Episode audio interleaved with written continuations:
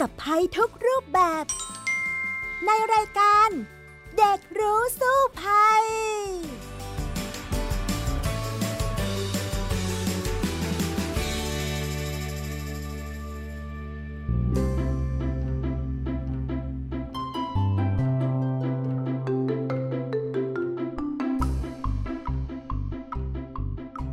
สวัสดีค่ะ คุณผู้ฟังคะพบกันอีกครั้งในรายการเด็กรู้สู้ภัยกับ พี่ดารินกำเนิดรัฐ และน้องฟินิกสุภาพบงกตโวกเมอร์นั่นเอง สวัสดีค่ะฟินิกคะสวัสดีค่ะพี่ดารินค่ะช่วงนี้ก็เข้าสู่ฤดูหนาวกันแล้วนะ แล้วก็เป็นฤดูการท่องเที่ยวสำหรับคนไทยจำนวนมากทีเดียว ช่วงนี้ก็จะเห็นว่าหลาย ๆ คนเนี่ยไปท่องเที่ยวกันเยอะแยะมากมาย แล้วก็จับจ่ายใช้สอยรับประทานอาหารกันตามร้านอาหารต่าง ๆ อย่างคึกคักเลยนะคะ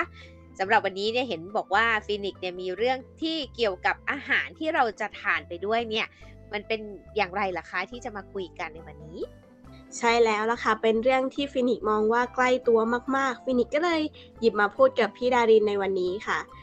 เพราะว่าผงชูรสเนี่ยมันก็เป็นส่วนประกอบของอาหารที่หลาย ๆ ร้านเนี่ย แน่นอนว่าเราน่าจะได้รับประทานกันอยู่ทุกวันใช่ไหมคะ โอ้ใช่เลยล่ะค่ะ ต้องบอกเลยว่าร้านอาหารส่วนใหญ่เนี่ยก็จะมีส่วนประกอบของผงชูรสกันทั้งสิ้นนะ บางร้านเนี่ยเขาบอกว่าไม่ใส่ผงชูรสแต่ว่าใส่ซุปก้อนอย่างเงี้ยหรือว่าซุปปรุงรสอย่างเงี้ยนะคะ ในนั้นก็มีผงชูรสอยู่อยู่ดีนะ ดังนั้นเนี่ยทุกๆวันเราก็ได้รับสารปรุงแต่งอาหารที่เป็นผงชูรสกันไปอย่างตลอดเวลาเลยล่ะค่ะ ค่ะแสดงว่าในทุกๆวันเนี่ยเราก็ได้รับสารตรงนี้เข้าสู่ร่างกาย งั้นเรามาดูกันดีกว่าค่ะพี่ดารินว่ามันจะส่งผลกระทบอะไรต่อร่างกายเราบ้างหรือเปล่า ค่ะ อันนี้เป็นสิ่งที่หลายคนตั้งคำถามนะ งั้นไปคุยกันเลยในช่วงแรกของรายการค่ะ ช่วงรู้สู้ภัย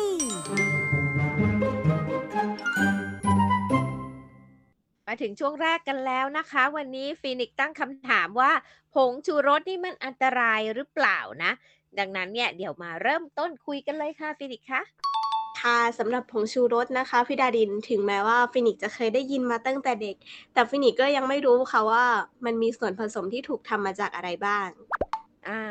อันนี้เนี่ยก็คงต้องคุยกันก่อนนะว่าผงชูรสมันคืออะไรนะคะ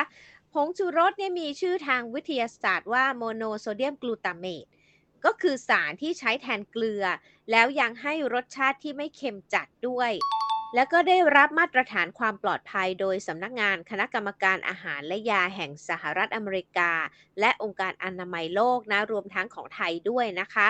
กลูตาเมตในผงชูรสเนี่ยก็เป็นสารเคมีที่มีอยู่ในโปรตีนจากสัตว์และพืช โดยผงชูรสเนี่ยก็จะช่วยทำให้ คนที่ทานไปแล้วเนี่ยมีความอยากอาหารมากขึ้นค่ะ ก็เรียกตามชื่อเลยว่าเป็นผงชูรสนั่นแหละก็ทำให้เราเนี่ยรู้สึกว่าอร่อยมากขึ้นกว่าเดิมนะ แล้วก็เราเนี่ยก็จะคุ้นชินกับชื่อ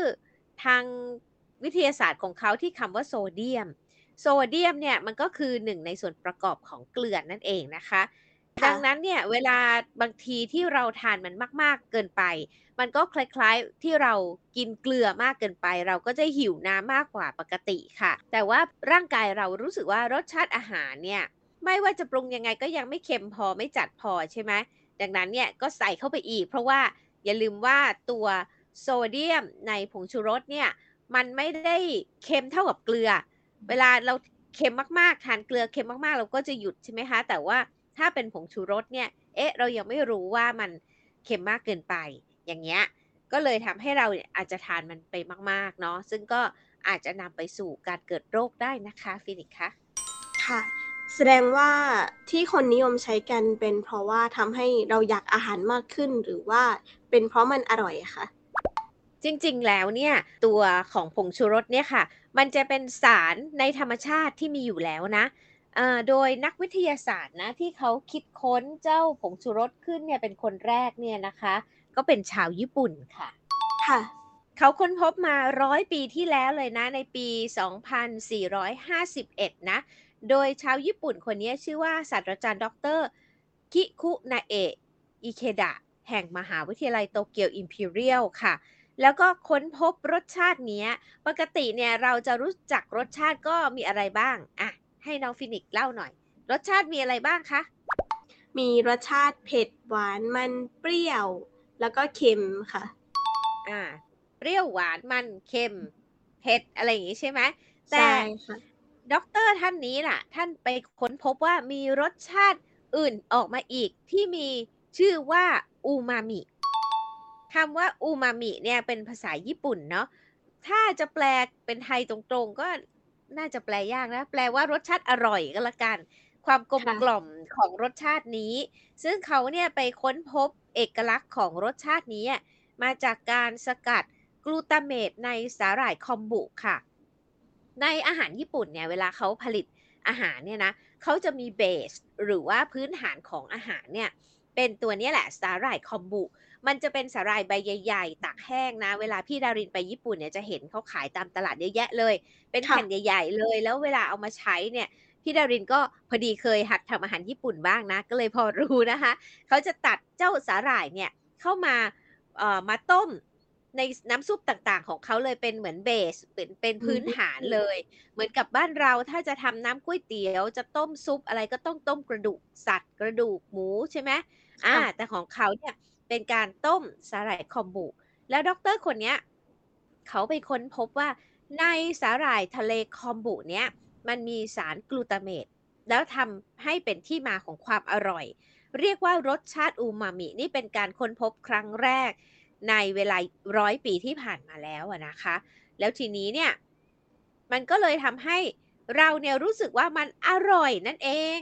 สาเหตุที่คน เอามาใส่เนี่ยเพราะว่าใส่อะไรไปแล้วเนี่ยมันรู้สึกว่ารสชาติมันดีอะมันกลมกล่อมแล้วมันอร่อย เขาก็เลยเอามาใส่กันนะคะ น้องฟินิกซ์อืมแบบนี้นี่เองค่ะ ก็แสดงว่ามันมาจากจุดเริ่มต้นของสาหร่ายที่เป็นรสชาติอูมามิเหรอคะ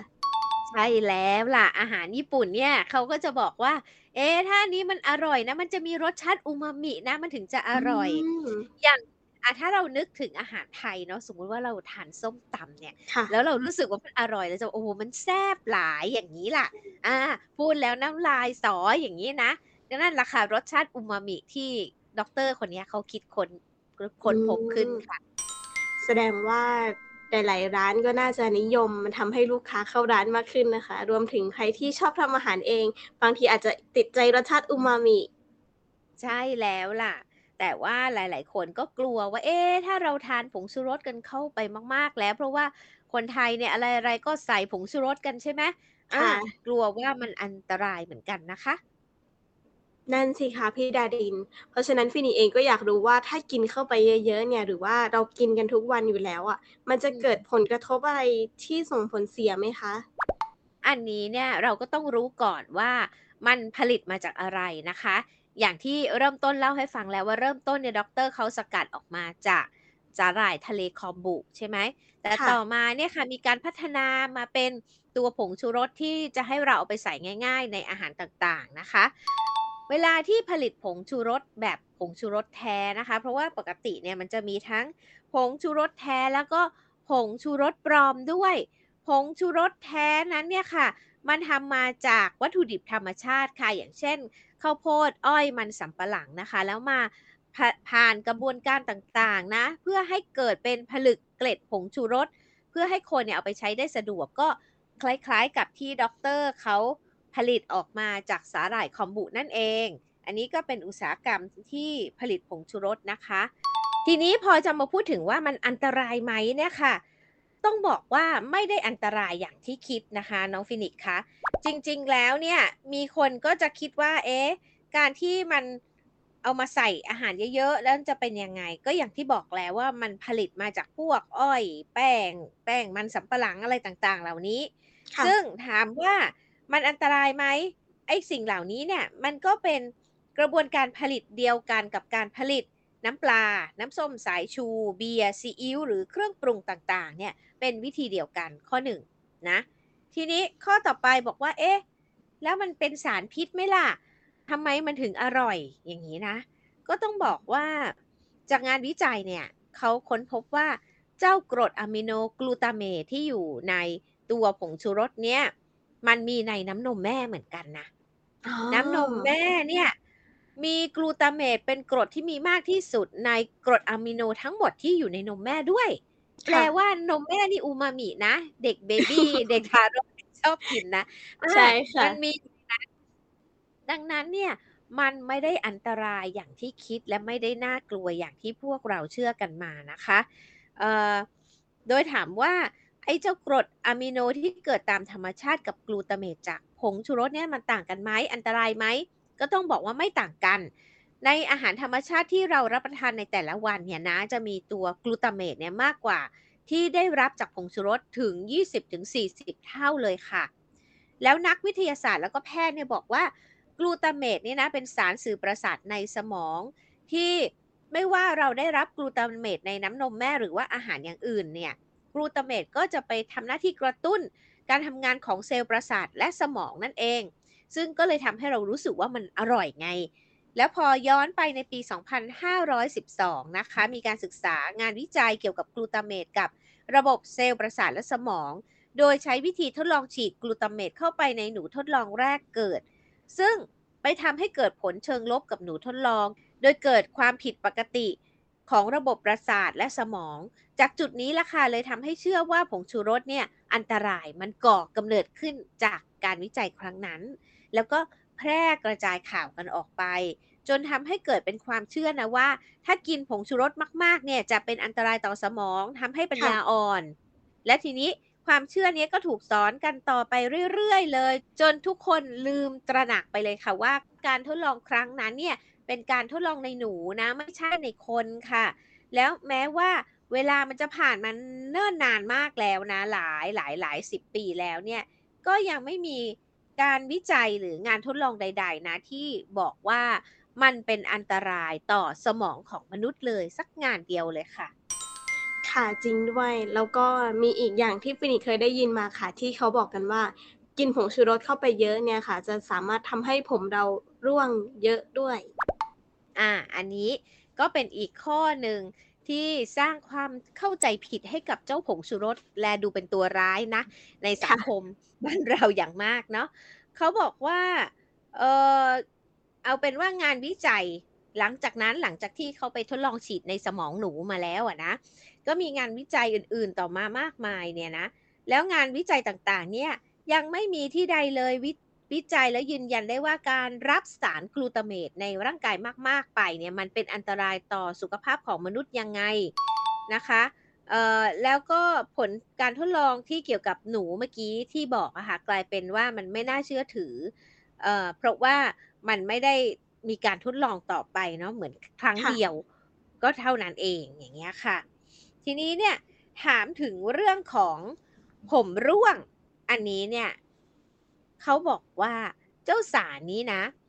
มันไม่ได้เกี่ยวข้องใด ๆ กับเรื่องผมร่วงเลย ไม่ได้ทำให้เกิดผมร่วง ไม่มีงานอืมวิจัยใดที่ออกมายืนยันว่าเป็นสาเหตุผมร่วงค่ะ นะคะ เพราะว่าอย่างที่บอกตั้งแต่ต้นแล้วมันสามารถใช้แทนเกลือได้ และทำให้รสชาติไม่เค็มจัดนั่นเอง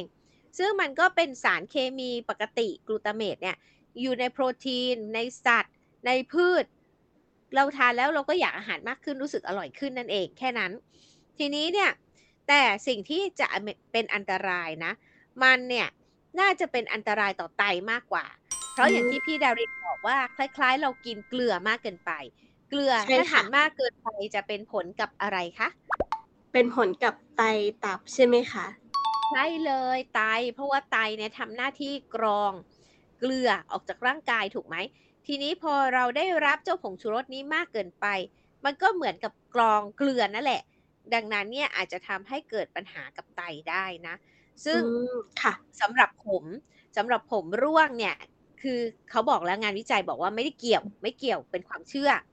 แต่ว่าถามว่าผมร่วงเนี่ยเกิดได้จากอะไรบ้างน้องฟินิกซ์พอรู้ไหมคะความเครียดเลยค่ะพี่ดาริน ใช่ ความเครียดข้อหนึ่งต่อไปอะไรอีก น่าจะเป็นเรื่องของอายุแล้วก็สุขภาพไหมคะใช่เลยล่ะค่ะ มันมีหลายปัจจัยมากนะ ความเครียดก็ได้อายุก็ได้นะ การดูแลผม เช่นไปทำร้ายผมไปทำนู่นทำนี่กับผมเยอะเกินไป หรือว่ามีภาวะหนังศีรษะอักเสบ หรือว่า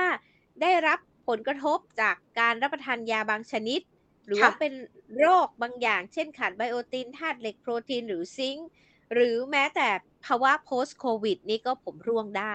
ฉะนั้นโอ้เดี๋ยวเราจะไปโทษว่ามาจากผงชูรสเนี่ยมันก็ไม่ใช่เนาะค่ะ แล้วกลับมาในเรื่องไตอีกรอบนะคะพี่ดารินเพราะฟินิกซ์ยังไม่หายสงสัยเลยว่า ถ้าเกิดไตทำงานหนักแล้วเนี่ย มันจะส่งผลเสียอะไรตามมากับร่างกายเราเหรอคะไตเนี่ยนะ เวลาที่เราได้รับโซเดียม ไม่ว่าโซเดียมจากเกลือ หรือว่าโซเดียมจากผงชูรสไป มันจะทำให้เรารู้สึกหนึ่งคือบางคนเนี่ยแพ้อย่างพี่ดารินเนี่ยค่อนข้างจะแพ้ผงชูรสนะคะ ถ้าได้รับมากๆเนี่ยค่ะก็จะหิวน้ำมากกว่าปกติ แล้วก็อันนี้ก็ธรรมดาอยู่แล้วเหมือนเราทานเกลือมากเกินไปก็หิวน้ำแต่อีกอันหนึงเนี่ยบางทีเนี่ยจะมีอาการชาค่ะ คนที่แพ้เนี่ยจะมีอาการชา หายใจไม่สะดวกคลื่นไส้อาเจียน ถ้าแพ้หนักมากเนี่ยอาอาจจะทำให้หัวใจเต้นเร็วผิดปกติได้เนาะซึ่ง ก็เสี่ยงที่จะไปชักหรือว่าความดันโลหิตสูงเกินไป ซึ่งมีผลต่อชีวิตได้ ทีนี้ค่ะไตเนี่ย เวลาทำงานหนัก เพราะว่าไปทานโซเดียมมากเกินไป แน่นอนมันก็อาจจะทำให้เกิดเป็นโรคไตได้เนาะไตวายไตเสื่อมได้เหมือนกัน ฉะนั้นอันนี้เนี่ยก็ต้องบอกว่าเรานั้นเนี่ยจะต้องระมัดระวังค่ะทานอย่างระวัง อันนี้ก็จะทำให้เราเนี่ยไม่ได้รับอันตรายเนาะ อาหารอะไรก็ตามทานมากเกินไป มันก็อันตรายทั้งนั้นแหละ เกลือบางทีนะในซีอิ๊วบางยี่ห้อน้ำปลาบางยี่ห้อเนี่ยเขายังเขียนเดี๋ยวนี้เลยนะว่า low โซเดียมแหละ คือลดปริมาณเกลือลงเพื่อที่จะไม่ให้ค่ะมีผลกับไตล่ะค่ะ น้องฟินิกซ์จริงค่ะด้วยค่ะ เพราะว่าในทุกๆมื้อเนี่ย เราก็อาหารรสจัดบางทีก็อร่อยนะคะพี่ดาริน ใช่แล้วสมมุติว่าส้มตำอย่างนี้นะ โอ้โห มันจะต้องเค็มๆหน่อยใช่ไหมมันถึงจะใช่อร่อยค่ะอา ใส่น้ำปลาไม่พอต้องเติมผงชูรสไปอีกหน่อยอะไรอย่างเงี้ย มันก็ยิ่งบวกโซเดียมเข้าไป นั่นแหละค่ะ ก็เลยทำให้ไตเราอะทำงานหนักเหมือนกันนะคะ น้องฟินิกซ์แบบนี้นี่เองค่ะ แล้วก็เมื่อกี้ที่พี่ดารินพูดฟินิกซ์เพิ่งเคยได้ยินค่ะว่า มีอาการแพ้ผงชูรสด้วยเหรอคะ ใช่ค่ะ บางทีแพ้ผงชูรสเนี่ยก็เป็นอย่างที่บอกล่ะ มันจะเวียนหัวคลื่นไส้อาเจียน บางทีพี่ดารินเองเนี่ยก็เป็นคนหนึ่งนะที่แพ้ก็คือค่ะถ้าได้รับมากเกินไปเนี่ยจะมีอาการเหล่านั้นเหมือนกันก็ต้องระมัดระวังค่ะ ก็อ๋อเวลาไปทานอะไรส่วนใหญ่พี่ดารินก็จะบอกว่าไม่ไม่ใส่ผงชูรสนะ เพื่อที่หลีกเลี่ยงอาการแพ้ที่อาจจะเกิดขึ้นได้ เพราะว่าแม่ค้ามือหนักไม่เท่ากันไงบางคนใช่ค่ะใส่นิดเดียวบางคนนี่โอ้โหหนึ่งช้อนแกงอย่างเงี้ย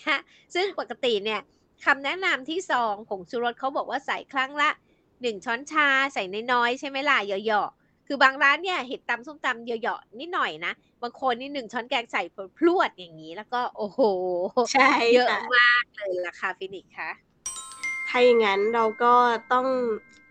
เป็นฝ่ายที่ save ตัวเอง save ร่างกายจากผงชูรสแล้วก็อาหารการกินใช่ไหมคะ เพราะฟินิกซ์เชื่อว่าอะไรที่กินแล้วมันสะสมไปนานๆเองเนี่ย มันก็มากไปไม่ดีเหมือนกันค่ะ ใช่แล้วล่ะค่ะทานอะไรที่มากไปมันก็ไม่ดีเหมือนกันนะ ถ้าอย่างนั้นเนี่ยเดี๋ยวเราไปคุยกันต่อในช่วงต่อไปเลยนะคะ ช่วงรู้แล้วรอดค่ะ ช่วง รู้แล้วรอด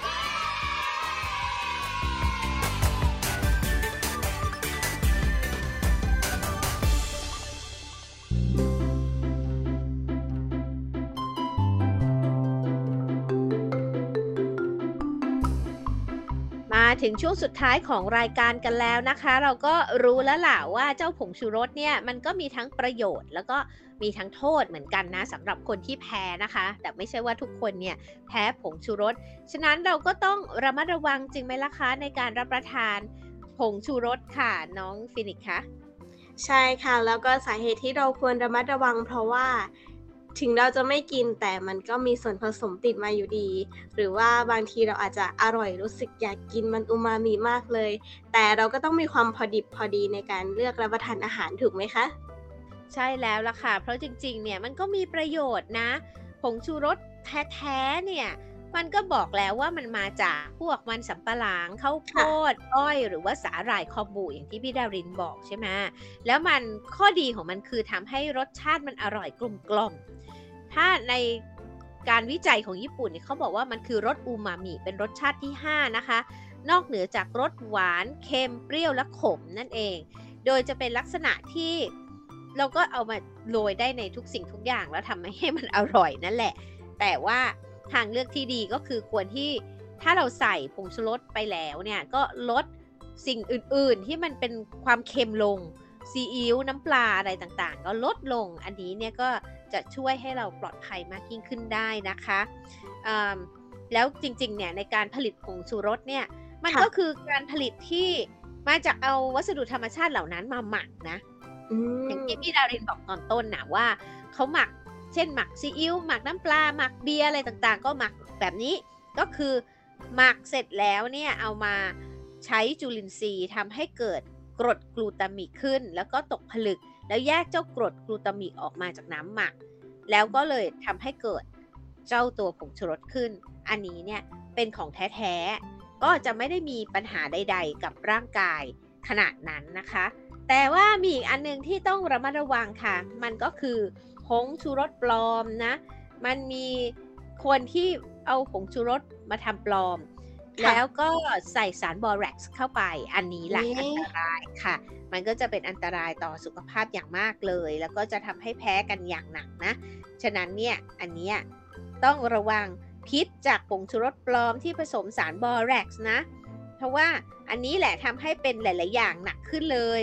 ไม่ว่าจะเป็น อาเจียนเป็นอะไรต่างๆ นานา แต่บอแร็กซ์เนี่ยเขาก็ชอบไปใส่ในหลายๆอย่างทำให้มันเด้งๆนะ อย่างเช่น ลูกชิ้นทำให้มันเด้งอะไรอย่างเงี้ยค่ะ อย่างที่เราเคยได้ยินกันนะคะฟินิกส์ค่ะ ค่ะ ถ้างั้นเรามีวิธีแยกผงชูรสปลอมกับผงชูรสแท้ไหมคะโอ้โห ถ้าเราดูกันด้วยตาเปล่ามันก็คงจะยากนะ แต่พี่ดารินคิดว่าดีที่สุดนะ จริง ๆ ผงชูรสซองหนึ่งมันก็ไม่ได้แพงน่ะ ก็ซื้อที่มันมีมาตรฐานอย. นะคะ ดูที่ซอง มียี่ห้อที่น่าเชื่อถือ มีอตรารับรองจากออยอย่างนี้จะปลอดภัยกว่า เพราะว่าถ้าเป็นผงชูรสปลอมเนี่ยมันอาจจะไม่ได้มีหีบห่ออะไรหรือว่าไม่มีอย. แบบนี้แล้วก็เสี่ยงที่จะได้รับสารอื่น ๆ ที่ไม่ดีเข้าไปอย่างเช่น ผงบอแร็กซ์เป็นต้นนะคะค่ะซึ่งฟินิกซ์ก็คิดว่าควรจะเป็นเรื่องที่เราใส่ใจกันนะคะ เพราะว่า ได้รับผลกระทบไม่ใช่น้อยเลย ใช่ ทีนี้ถามฟินิกซ์ดีกว่านะ ว่าถ้าเกิดบังเอิญเราเป็นคนที่แพ้ผงชูรส แล้วเราเกิดอาการแพ้ขึ้นอย่างที่พี่ดารินบอกว่าบางทีมันจะชาปากชาลิ้น ชาคออย่างเงี้ยนะคะ แล้วเราจะทำยังไงดี เออ ให้น้องฟินิกซ์ลองคิดซิว่าจะแก้ปัญหายังไงดีคะ ค่ะ โอ้ถ้าเกิดเป็นเมื่อก่อนฟินิกซ์อาจจะไม่รู้ก็ได้ค่ะว่าอาการเหล่านี้อาจจะเป็นอาการแพ้ผงชูรส แต่ถ้าเกิดว่าหลังจากฟินิกซ์รู้แล้วฟินิกซ์คิดว่าน่าจะต้องดื่มนมหรือดื่มน้ำเปล่าที่สะอาดเข้าไปค่ะนั่นแหละค่ะพี่ดารินก็ว่าน่าจะทั้งทำอย่างนั้น จริง ๆ แพทย์ก็บอกว่าจริง ๆ มันไม่ได้อันตรายอะไรนะสำหรับที่มีความไวต่อผงชูรสแพ้เนี่ยนะคะ ถ้าชานิดหน่อยนิดหน่อยเนี่ย จริง ๆ รอไป โดยธรรมชาติก็จะหายเองภายใน 2-3 ชั่วโมง แต่ว่าถ้าหากว่าจะให้มันขับออกเร็วๆหน่อย ให้ร่างกายคุณไตพาน้องโซเดียมออกไปจากร่างกายเร็วๆหน่อย ก็คงต้องดื่มน้ำแล้วก็ขับถ่ายออกมา อันนี้ก็จะทำให้รวดเร็วยิ่งขึ้นนะ แต่ถามว่ามันจะทำให้เกิดปัญหาสุขภาพอย่างอื่นๆไหมมันก็ไม่ใช่อะค่ะ ไม่ได้ทำให้เป็นโรคใด ๆ ต่างๆ อย่างที่เรามีความคิดกัน ความเชื่อกัน รวมทั้งผมร่วง ก็ไม่ใช่เหมือนกันนะคะฟินิค่ะ ถ้าอย่างนั้นถ้าเราติดผงชูรสเนี่ย ติดรสชาติอูมามิอะไรแบบนี้เราก็อย่าลืมทานผักผลไม้เข้าไปด้วยใช่ไหมคะ ใช่เลยละค่ะ เราก็ควรที่จะทานอะไรแต่เพียงพอดีพอดี สมมุติบางคนเนี่ยชอบผงชูรสมากๆ ใส่เข้าไปเยอะๆ บางทีเนี่ยมันก็อาจจะทำให้ไตเราต้องทำงานหนักนะ ก็เปรียบเสมือนเราทานเกลือเข้าไปเยอะๆ นั่นเอง ฉะนั้นเนี่ยดีที่สุดนะคะ ใส่ถ้าอยากใส่ใส่แต่พอดีพอดี อย่าใส่มากเกินไป เกินกว่าที่เขาแนะนำอันนี้ค่ะเนี่ยก็จะช่วยเราได้ อันที่สองก็คือถ้าใส่แล้วก็ลดเกลือลงอีกสักหน่อยนะ เพราะว่ามันคือสิ่งเดียวกัน เพียงแต่ว่าเอ่อผงชูรสมันเค็มน้อยกว่านั่นเอง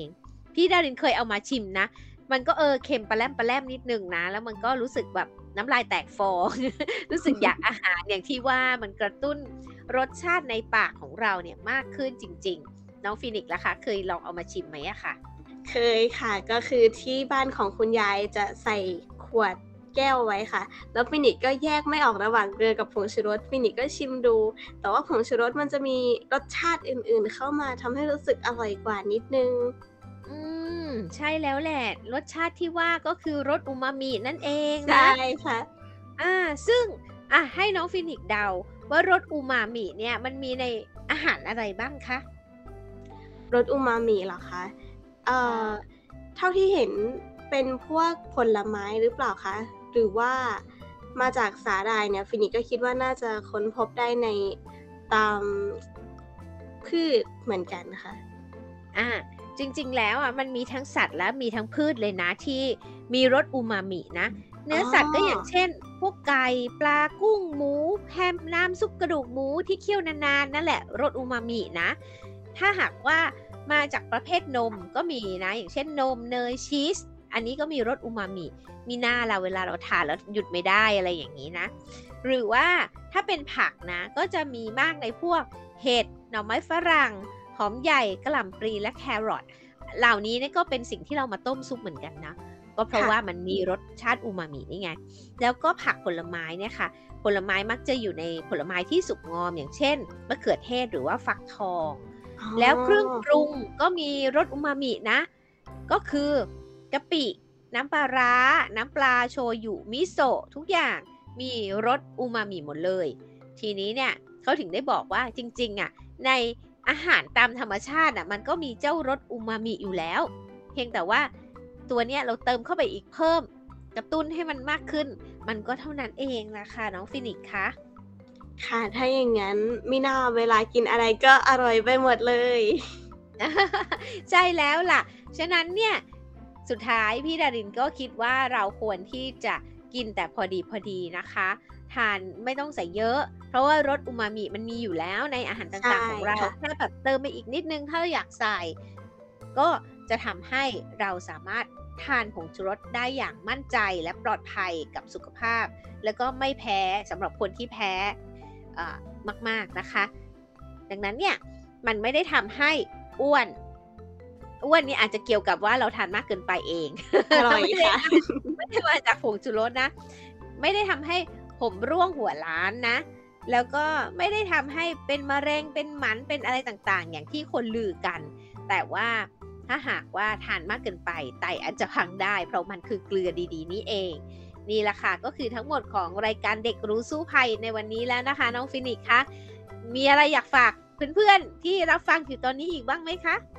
ค่ะสำหรับฟินิกซ์ส่วนตัวแล้วเนี่ย ถ้าเกิดว่าไปกินอาหารข้างนอกบ้านอีกฟินิกซ์ก็คงจะ สั่งแม่ค้าให้ไม่ใส่ผงชูรสนะคะ เพราะเราไม่สามารถควบคุมปริมาณได้ด้วยตัวเอง ใช่ค่ะ แต่ถ้าหากว่าเราอยู่ที่บ้านนะ เราก็อาจจะรู้สึกดียิ่งขึ้นเวลาที่เราต้มซุปแล้วเอาซุปก้อนน่ะเอามาต้มในน้ำซุปเนาะเพราะตอนแรกเราก็อาจจะกลัวใช่ไหมว่ามันมีใช่ผงค่ะชูรสอยู่ แต่ถ้าเราควบคุมเองได้โอเค เราควบคุมว่าเราจะใส่น้ำปลาเท่านั้นเท่านี้ได้ อย่างเงี้ย มันก็จะทำให้เราปลอดภัยมากยิ่งขึ้น แล้วก็ถนอมน้องไตให้อยู่กับเรานานๆ ได้ต่อไปนะคะเอาละค่ะ วันนี้หมดเวลาแล้วสำหรับรายการเด็กรู้สู้ภัย พี่ดารินและน้องฟินิกซ์ลาไปก่อนนะคะ พบกันใหม่ครั้งหน้าค่ะ สวัสดีค่ะ สวัสดีค่ะ ติดตามรายการได้ทางเว็บไซต์และแอปพลิเคชันของไทย PBS Podcast Spotify SoundCloud Google Podcast Apple Podcast และ YouTube Channel ของ Thai PBS Podcast Thai PBS Podcast We the World We the Voice